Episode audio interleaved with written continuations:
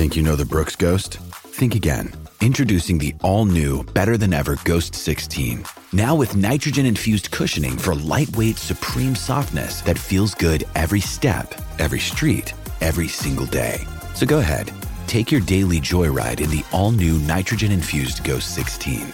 It'll turn your everyday miles into everyday endorphins. Let's run there. Head to brooksrunning.com to learn more. Tonight's scary ride. A UBC woman student is assaulted by a group of youths on a transit bus. Plus, it's definitely not a collector's item. It's not. There's no value on the market for it. So, who would steal this soapbox racer with sentimental value, and why? And your side walks in, scores. Connor McDavid.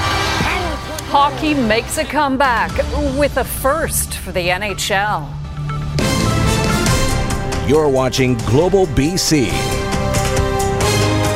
This is Global News Hour at 6. Good evening. Thanks for joining us. Today is Emancipation Day, the anniversary of when the British Empire abolished slavery. To mark it, marches were held in cities across Canada, including here in Vancouver. And while it has been 186 years, as Paul Johnson reports, many of today's participants say emancipation remains a constant struggle. Black lives! You may have heard of America's Juneteenth and know of its importance. But have you heard of Emancipation Day? It's important for Canada as a whole to recognize that today, August 1st, 1834, was when slavery was abolished in Canada. That the British Empire, which Canada was then a part of, abolished slavery decades before its bloody end in the U.S., is a fact not likely known to many Canadians. But the point here is not to congratulate our forebears on being ahead of the Americans, but to recognize you can't abolish something that didn't exist in the first place. It's important for everyone to understand and know that there is slavery in Canada, and you know this day is important. Saturday's Freedom March began with a rally in Jack Poole Plaza, followed by a march across the West End to Sunset Beach. Organizers say the province of Ontario and now the city of Vancouver recognize the importance of this day, which they hope makes it into school curricula. Nova Stevens says that would be a good start at seeing her ancestors as more than only slaves. I was not born a slave. You know, my, my ancestors were not born a slave. They were taken and brought in, you know, to this country and like America and other countries to be slaves. But before then, we were kings and queens. We were conquerors. We were creators. So why is that not being taught? One other thing about history is that the official version is subject to change, often through struggle and protest. This is what that looks like. Emancipation Day! In Vancouver, Paul Johnson, Global News. A disturbing attack on board a transit bus in downtown Vancouver late last night. Transit police say a young woman who told a group of teens to stop drinking and vaping on the number 14 bus was assaulted and robbed of her backpack. The victim, a 24 year old UBC student, says she has bruises all over her body. She believes she was targeted because she's Asian, but transit police say there's nothing to suggest the robbery was racially motivated. The teen suspects were arrested at Commercial Broadway SkyTrain station. They've been released on conditions and into the custody of their guardians. We've concealed the victim's identity.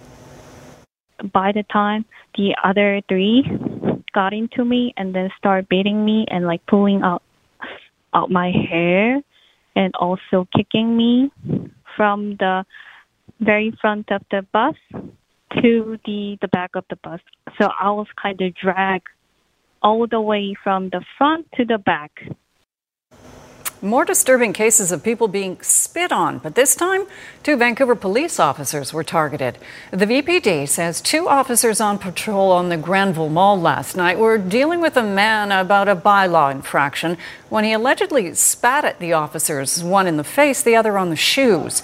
Deputy Chief Howard Chow tweeted the suspect had been previously charged for a similar incident. The man was arrested and taken into custody. The VPD says it has seen an increase in such incidents recently.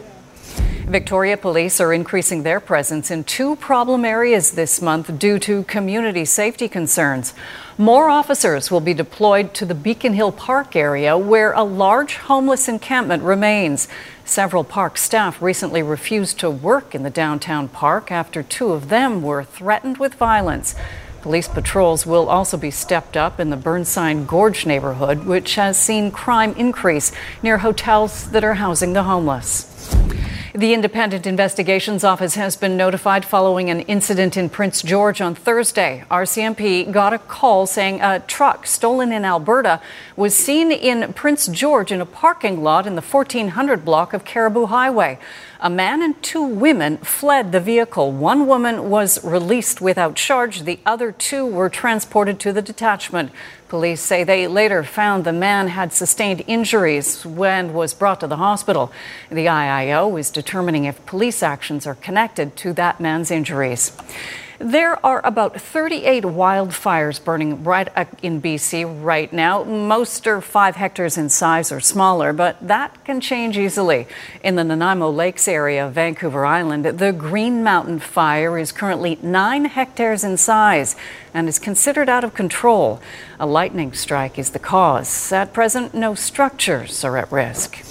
Just north of Oliver, the Solco Creek wildfire is now roughly 13 hectares in size and is also classified as out of control.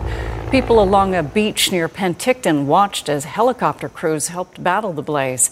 The fire is now threatening is not rather threatening structures. Yesterday's storm cell ignited 15 new wildfires in the Kamloops region as we head into um, a continuing sort of hot period with potential for thunderstorms, we are, of course, always worried that new fire starts could be seen, and we have seen a number of those over the last 24 hours. To an alarming discovery in the Okanagan. A local nonprofit group has found an illegal dump site on a backcountry road. As Darian Matasafung reports, the group says the site is an environmental disaster with hazardous material left sitting on top of a watershed.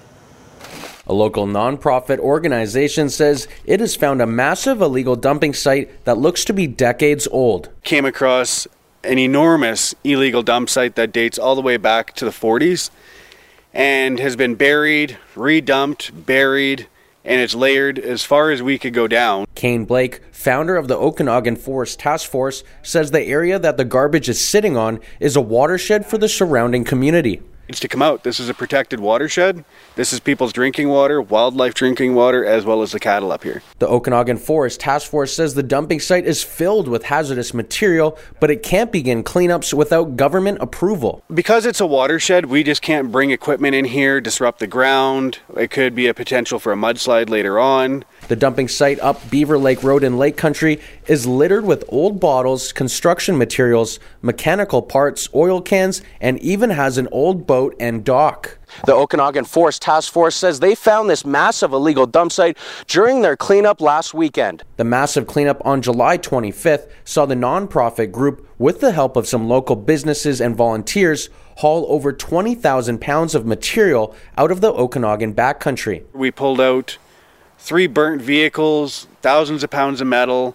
Um, it was 13,600 pounds to be exact, and 10,000 pounds of garbage. Blake says the cleanups would not be as successful as they are if they didn't have support from the community.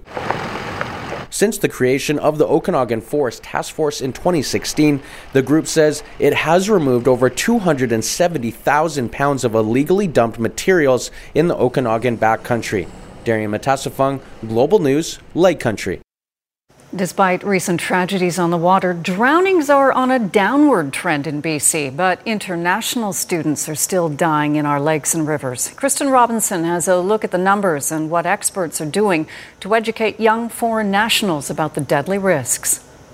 Whenever I see this water, I have only one thing in my mind tell people, please don't go close to the water. It hits Mubashir Rahman every time he visits the spot where the North Thompson River took his friend. He had the same dream. He had dreams of giving his family, his parents, a good life.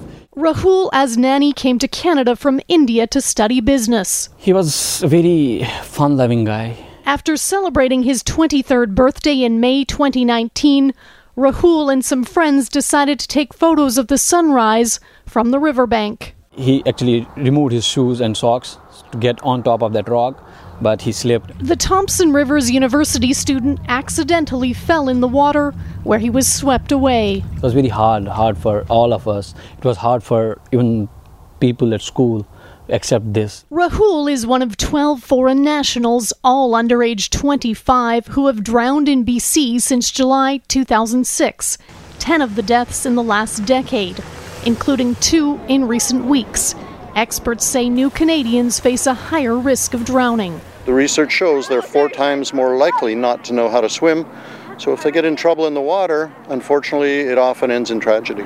Since the Life Saving Society recommended water safety training for foreign students in 2010, education has been ramped up in elementary schools with basic skills to survive an unexpected fall into deep water. We feel if, if we could get uh, a majority of the people in the Swim to Survive program, then we could cut drownings in half. Those rules are set to save our lives, not to waste our time. Like Rahul, 78% of BC drowning victims are men, 28% are aged 20 to 34, and 65% drown in lakes or rivers. Anybody can come and jump in the river, but who can come back from the river, we never know. Kristen Robinson, Global News. I saw that coming. A warning to be careful when the tide comes in. A man jumped in the ocean at Parksville Beach last night to save a girl who apparently got into trouble when the tide came in. Tara Smith says her family saw the girl stuck on a sandbar when the water washed the sand away. She tried to swim and made it halfway before yelling help. Smith's husband swam out and brought the girl back to shore. We again have to go and park over there. Is it fair, you mean? It is because we're reduced. We're, we're reducing parking.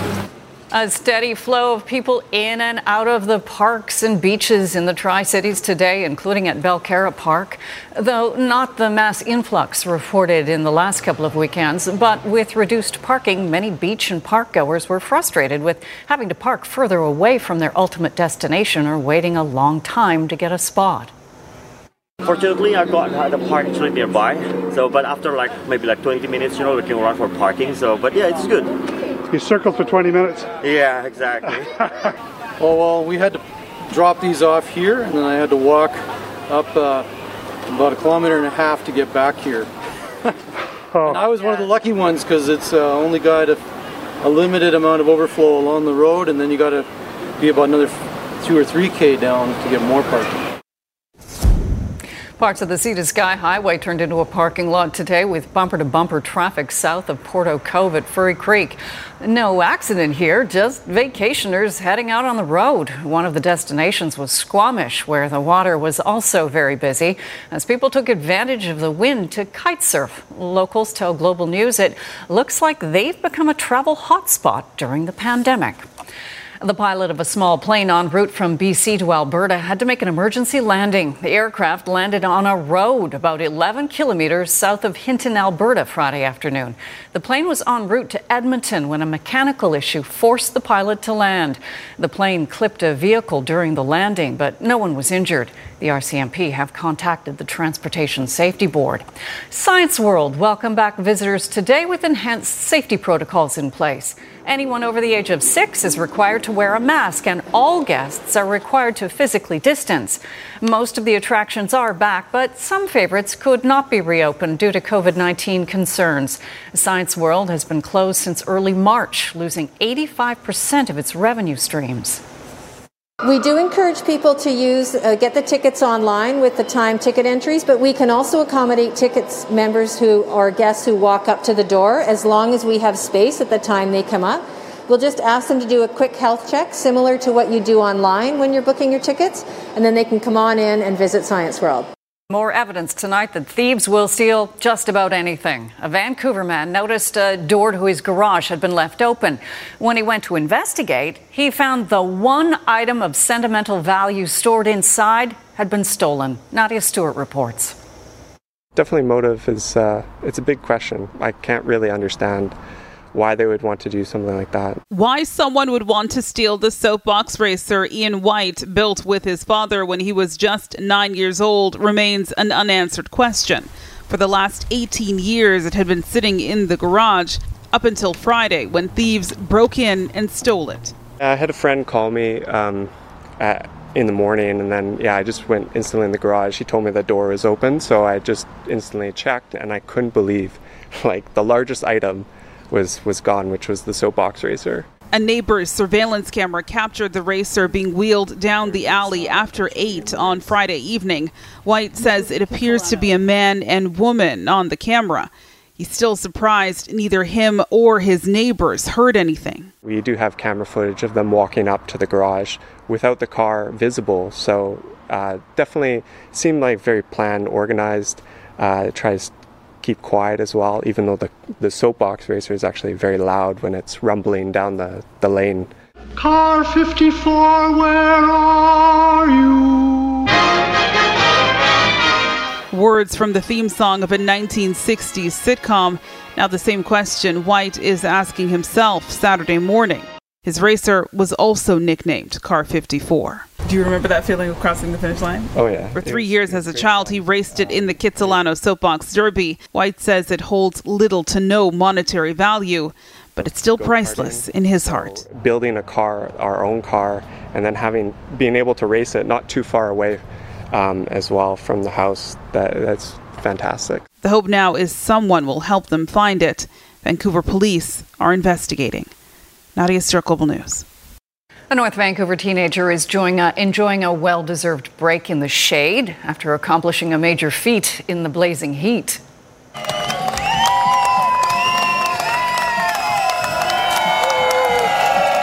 Owen Osler spent this morning running the equivalent of a marathon at Mahon Park in North Vancouver. That's 106 times around the track. The Herculean effort was all in support of the Lions Gate Hospital Foundation, raising more than $10,000 for the new critical care unit that will help 14,000 patients every year. Even more remarkable, the 15 year old only started training two months ago. He didn't decide to do it until June 1st, and he is not a runner, so he's only been training since June 1st. So it's a huge personal challenge to get from zero to a marathon in two months. Yeah, it was fantastic. It was definitely hot, hot hard to do because of the heat, but, uh, it was good. I just wanted to challenge myself, make myself a better person, and, and help out around the community. Good for him. Starting today, people in Calgary are required to wear face masks inside public buildings and on transit. The Calgary bylaw affects nearly all public areas, including condo buildings and office buildings. It does not include schools, daycares, or multifamily buildings. Those who don't comply can be fined $50. Edmonton's mandatory face mask bylaw also comes into effect today. The bylaw is similar to Calgary's. The city requires masks be worn in indoor public spaces and on public in public vehicles. Exceptions include restaurants. And as of yesterday, masks were made mandatory in the town site of Banff. Unlike many other bylaws, masks were also required outdoors on Banff Avenue. Thousands gathered in Berlin today to protest against recent COVID 19 restrictions. The demonstration was comprised of several groups, including right wing vaccination opponents and conspiracy theorists. Germany, like many other European countries, imposed restrictions on the population to curb the spread of COVID 19. New numbers show Germany has had more than 210,000 cases, more than 9,000 deaths, and cases there are on the rise. Protests against police violence and racism continued in Portland Friday night, but with relative calm for a second night in a row. No state or federal officers were seen as crowds formed. Protesters gathered around a bonfire and chanted Black Lives Matter. Friday marked the 65th consecutive night of protests in the wake of George Floyd's death. There is outrage after U.S. President Donald Trump threatened to ban the social media app TikTok over security concerns. But some say his plan could backfire come Election Day. A reminder to never underestimate the power of youth. Tonight, social media juggernaut TikTok is in danger after the president threatens to shut it down. President Trump telling reporters on Air Force One, as far as TikTok is concerned, we're banning it from the United States. citing national security concerns with the Chinese owned company. A source directly familiar with the talks confirms to NBC News that a deal to sell TikTok's U.S. operations to a domestic business, most likely Microsoft, is on President Trump's desk. TikTok has awkwardly danced its way into becoming a cultural trendsetter with more than 800 million worldwide users, 100 million in the U.S. alone. TikTok's gone. TikTok's never coming back. I'm gonna miss it. I'm gonna miss you guys. Overnight, TikTokers reacting, including big stars who earn a living from monetizing the platform. TikTok responding. Uh, we're not planning on going anywhere. TikTok is a home for creators and artists to express themselves, their ideas, and connect with people across different backgrounds. Congress first raised concerns about security on the platform last fall. The devil's not going to come in a scary costume. It's going to come in a very friendly, danceable costume. And so, you know, I think we should be concerned. The president has the authority to implement a ban when it comes to questions of national security, but there are questions on how it would work. He certainly can disrupt it, but there are better solutions to fixing this problem. And he can do it for now, but we'll see how long that, that will last. But the threat of a ban is already having a real impact online, especially for the millions of young TikTokers heading to the polls for the first time. It has really fired up young people. Even just overnight, I've heard so many young people tell me, I'm going to vote in this election. Young voices now determined to take action in November. Steve Patterson, NBC News. Bond has been set for the Florida teen allegedly behind Twitter's massive hack two weeks ago at $750,000. 17 year old Graham Clark of Tampa was arrested Friday and faces felony charges after allegedly hacking the accounts of Barack Obama, Elon Musk, and Bill Gates, among others. He then posted, allegedly, messages in their names directing victims to send Bitcoin, claiming to double their money. The scheme generated more than $100,000 in Bitcoin in just one day. Florida, which is struggling to contain COVID 19, is sitting in the crosshairs of tropical storm Isaias. It could become a hurricane again when it hits the state's east coast. So now everyone should be uh, safely at um, staying at home. Uh, do not go out unless you really need to. Power outages are inevitable. 2,000 workers from 10 other states have been brought in to help restore electricity. The hurricane already blasted through the Bahamas and Cuba, causing flooding and damaging buildings. Evacuation orders have been issued for nearly 200 homes as an enormous fire continues to burn in California. This was the scene last night in Cherry Valley, flames charring the area and moving eastward.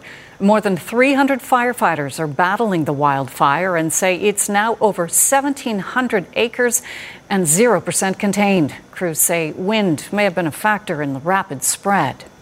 In Health Matters tonight, the first person in the U.S. to receive a face transplant has died. In December of 2008, Connie Culp received a new face at the Cleveland Clinic after she was injured by a shotgun blast. The first of its kind transplant surgery took two days, requiring 22 hours of operating time. Culp was 57 years old. Her cause of death is not known. New stats out of the U.S. show just how dangerous our favorite drug is. The CDC says excessive alcohol use is responsible for more than 93,000 deaths in the U.S. each year. The report shows more than half of the deaths were due to drinking too much over time from conditions such as cancer, liver disease, and heart disease.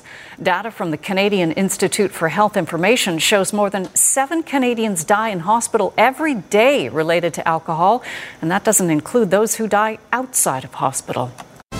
You're watching Global News Hour at 6. Would you know what to do if you found one of these little critters? You're going to see it in a second here. A Victoria man knew exactly what to do. We're going to have that story for you right after the forecast. But first, a heat wave is hitting much of Europe and it is bringing out some rather unusual characters like this man in a T Rex suit spotted paddling in the waters off Italy.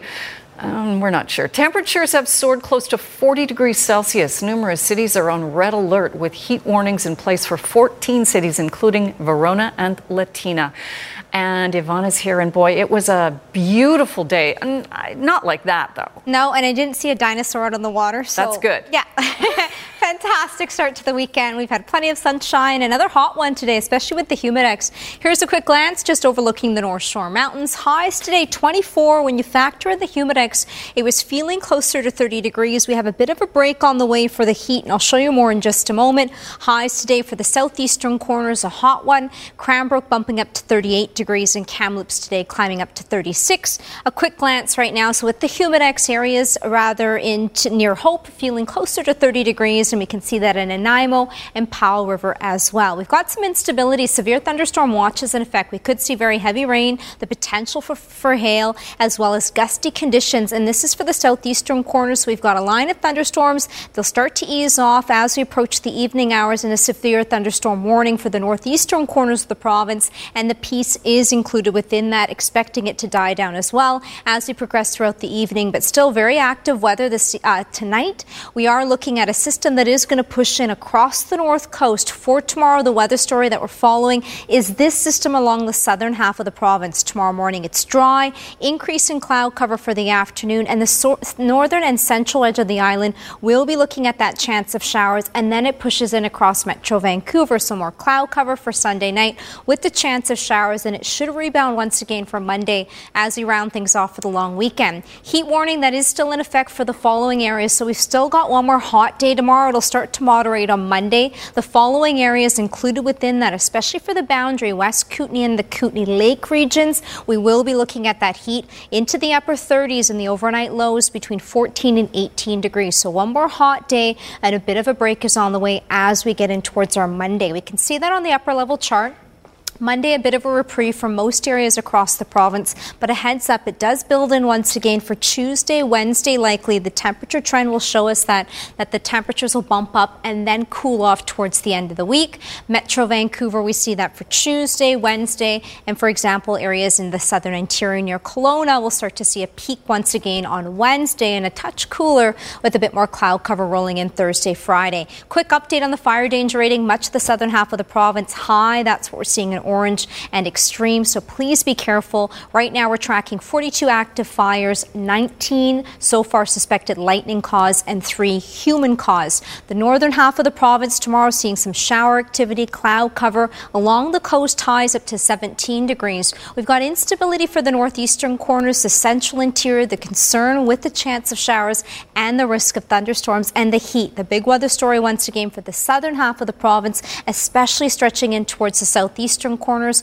All areas across the south coast, it is a dry start to the morning by the afternoon. The northern and central half of the island will be seeing a chance of showers. We have more cloud cover building in towards the afternoon and evening. A chance for an isolated shower should rebound, and then we're back into plenty of sunshine Monday, Tuesday, and leading in towards our Wednesday too. Colleen? Lovely way to start off August. Thanks, Yvonne.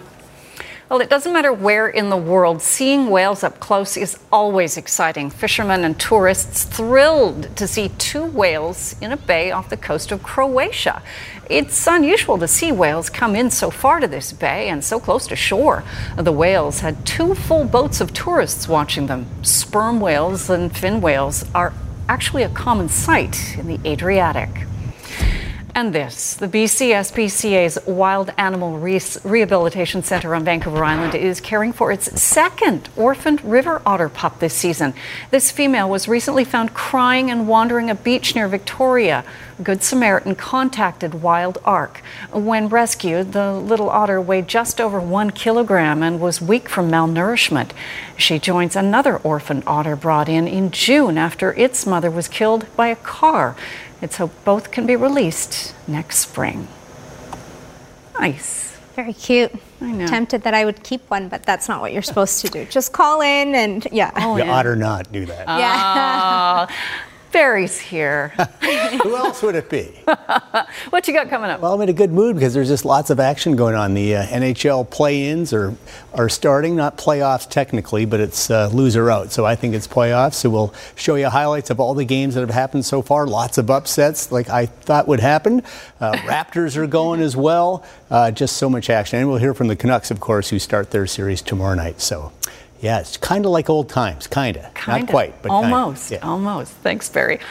As the world waits for a vaccine, how doctors treat the most critically ill COVID 19 patients has evolved significantly over the last six months.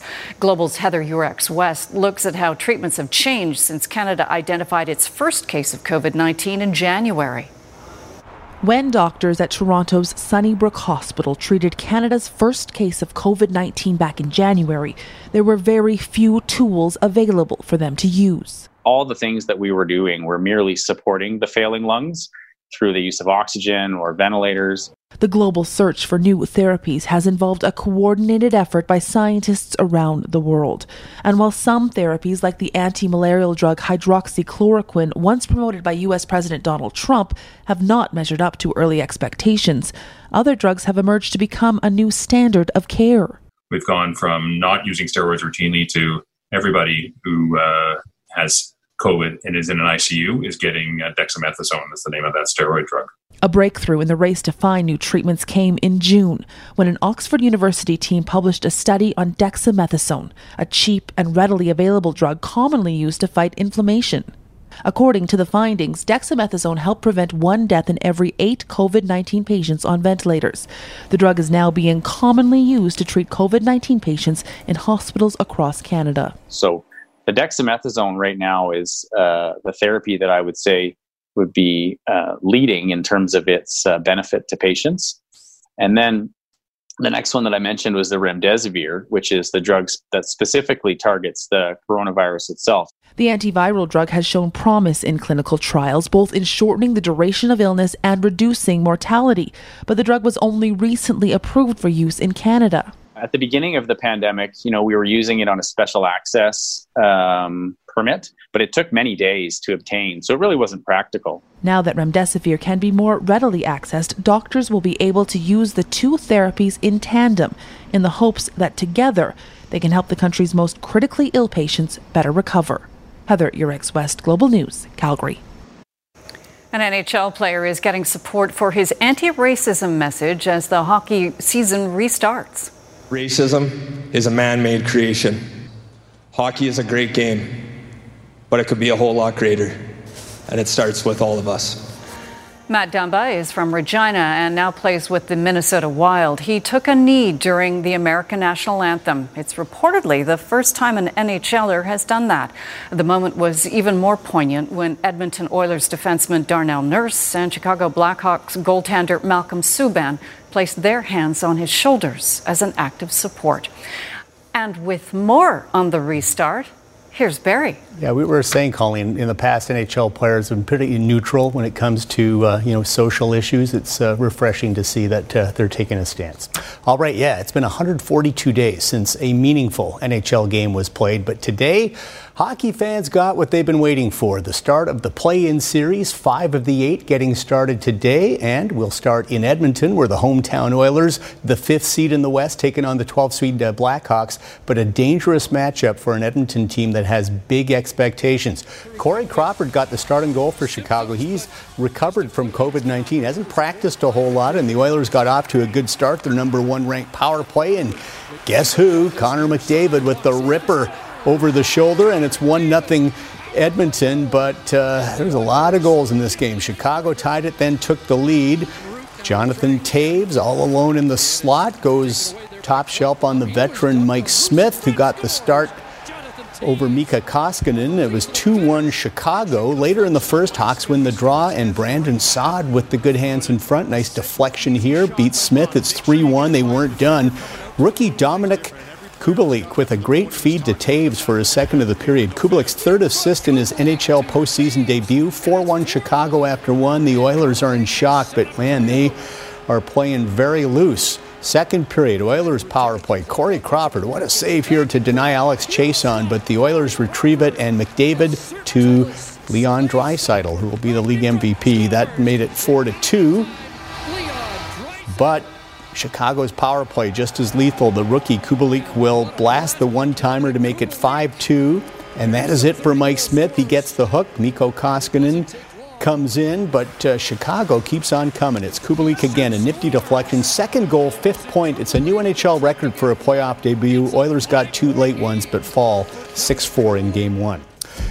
Michael Bublé singing O Canada from center ice at Rogers Arena for the start of the Habs Penguins game being played in Toronto. The Habs huge underdogs against Sidney Crosby and company. Habs get the start they want though. They led 1 0 after 1 and then in the second Nick Suzuki firing one past Matt Murray. It's 2 0. We got an upset brewing, but the Pens struck for a couple of quick ones, including this one by Bryan Rust. It is 2 2 now in the second. Earlier, Rangers and Hurricanes. Henrik Lundqvist, a surprise starter. Rookie Igor Shesterkin was a late scratch because of injury. Canes jump out just over a minute in. Jaccob Slavin goes top corner. No chance for Lundqvist. 1 0 after one. Now 2 1 in the third. Martin Necas with the shot off Marc Staal's foot. Canes hang on to win the opener 3 2 over the Rangers. Also in the East, game one, Islanders and Panthers, second period, 1 0 Isles. They add to the lead on the power play. Anthony Beauvillier loads up and fires the one timer through Sergei Bobrovsky. Makes it 2 0 New York after two, but the Panthers got one back. Opening shift of the third, Jonathan Huberdeau cuts to the net. Little five hole there past uh, Semyon Varlamov, but that's the way it ends. The Isles take game one over the Panthers.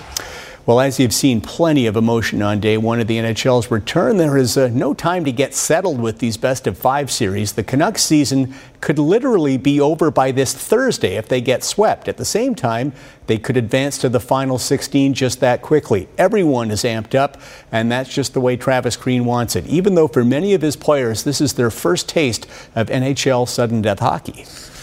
You have to go through it to experience, but a lot of these guys have played in in big games, big tournaments, international tournaments, uh, whether it's other leagues, championship leagues. But hey, emotions are emotions, and they're going to be running high, and guys are excited to play, and uh, we're not going to harness it. We, we want to play an aggressive game, but patience with that aggressiveness uh, is something we've talked about a lot, and I expect our team to be jumping right from the start.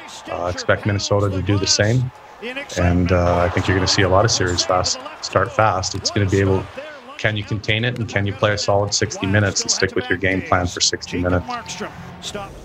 Of course, on the day the NHL resumes, the Raptors also began playing for real. Nothing like piling it on all at once, but uh, hey, we're not complaining. Raps have a great chance to repeat, even though all the NBA insiders can't really see past the Lakers, Clippers, and Bucks. But Nick Nurse has the deepest roster in the NBA. He's a brilliant coach, and Toronto's experience and savvy will be dangerous. Raps have a tough schedule in their eight games before playoffs, starting tonight against LeBron and the Lakers. Lakers played their opener Thursday against the Clippers. Raps come out strong. Kyle Lowry loves that shot on the break, the long three.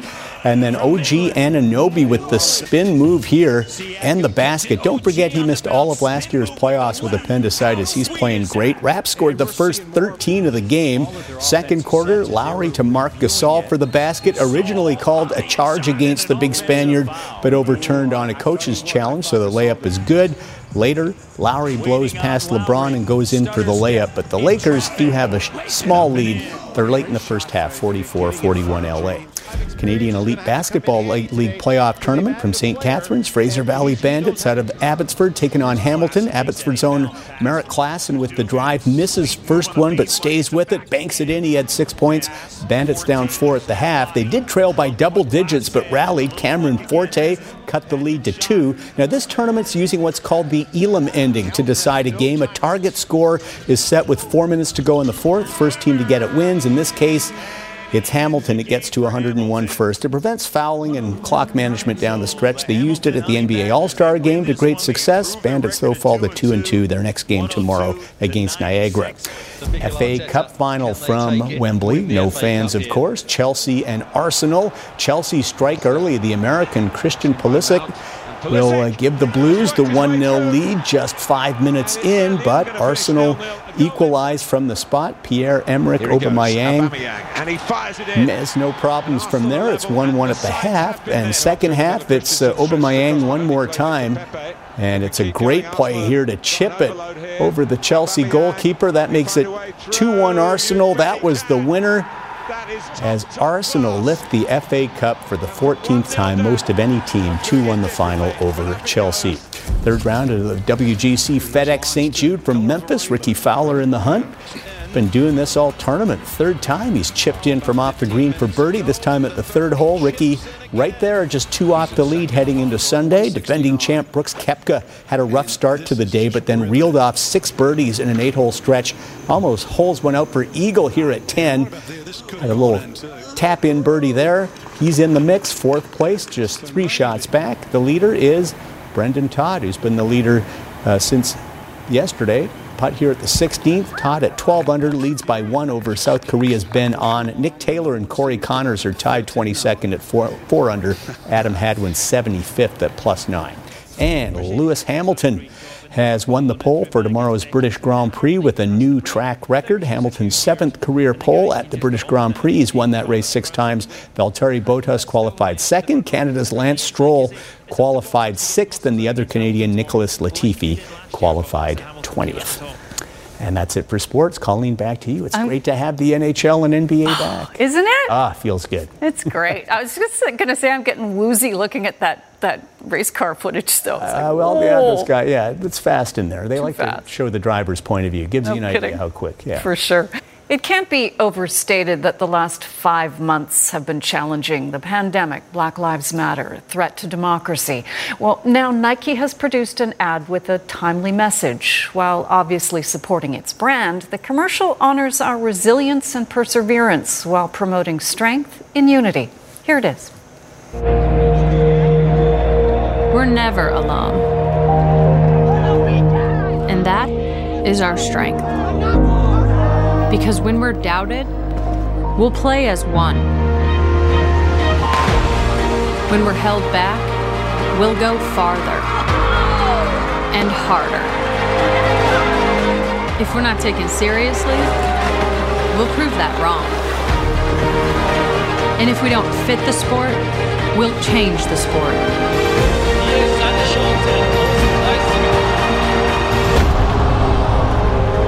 We know things won't always go our way, And the world's sporting events are postponed or cancelled. but whatever it is, we'll find a way.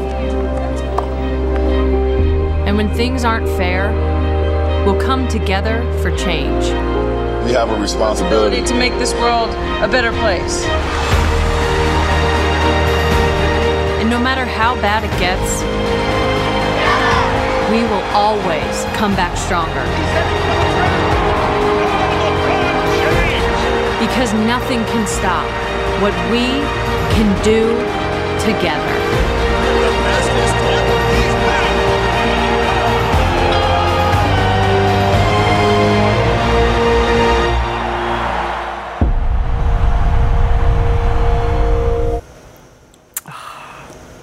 I think Nike does some pretty amazing stuff. Hmm. What did you guys think? Yeah, well, I think, like I mentioned, that even you know, hockey players in the past have certainly been neutral, and I think uh, you've seen them step up, and all athletes around the world. I think they realize their fan bases uh, want to know how they feel, and I think maybe they might have more influence than uh, than politicians and others. So it's it's great to see you know athletes around the world kind of coming together as one. And No to kidding. Give the message. And a lot of women in there, Yvonne, mm-hmm. too. Yeah, great message and fantastic editing. It's un- it's incredible. It is absolutely lovely. Thanks for joining us. That's the news hour for tonight. Jordan is here at 11. Have a great night.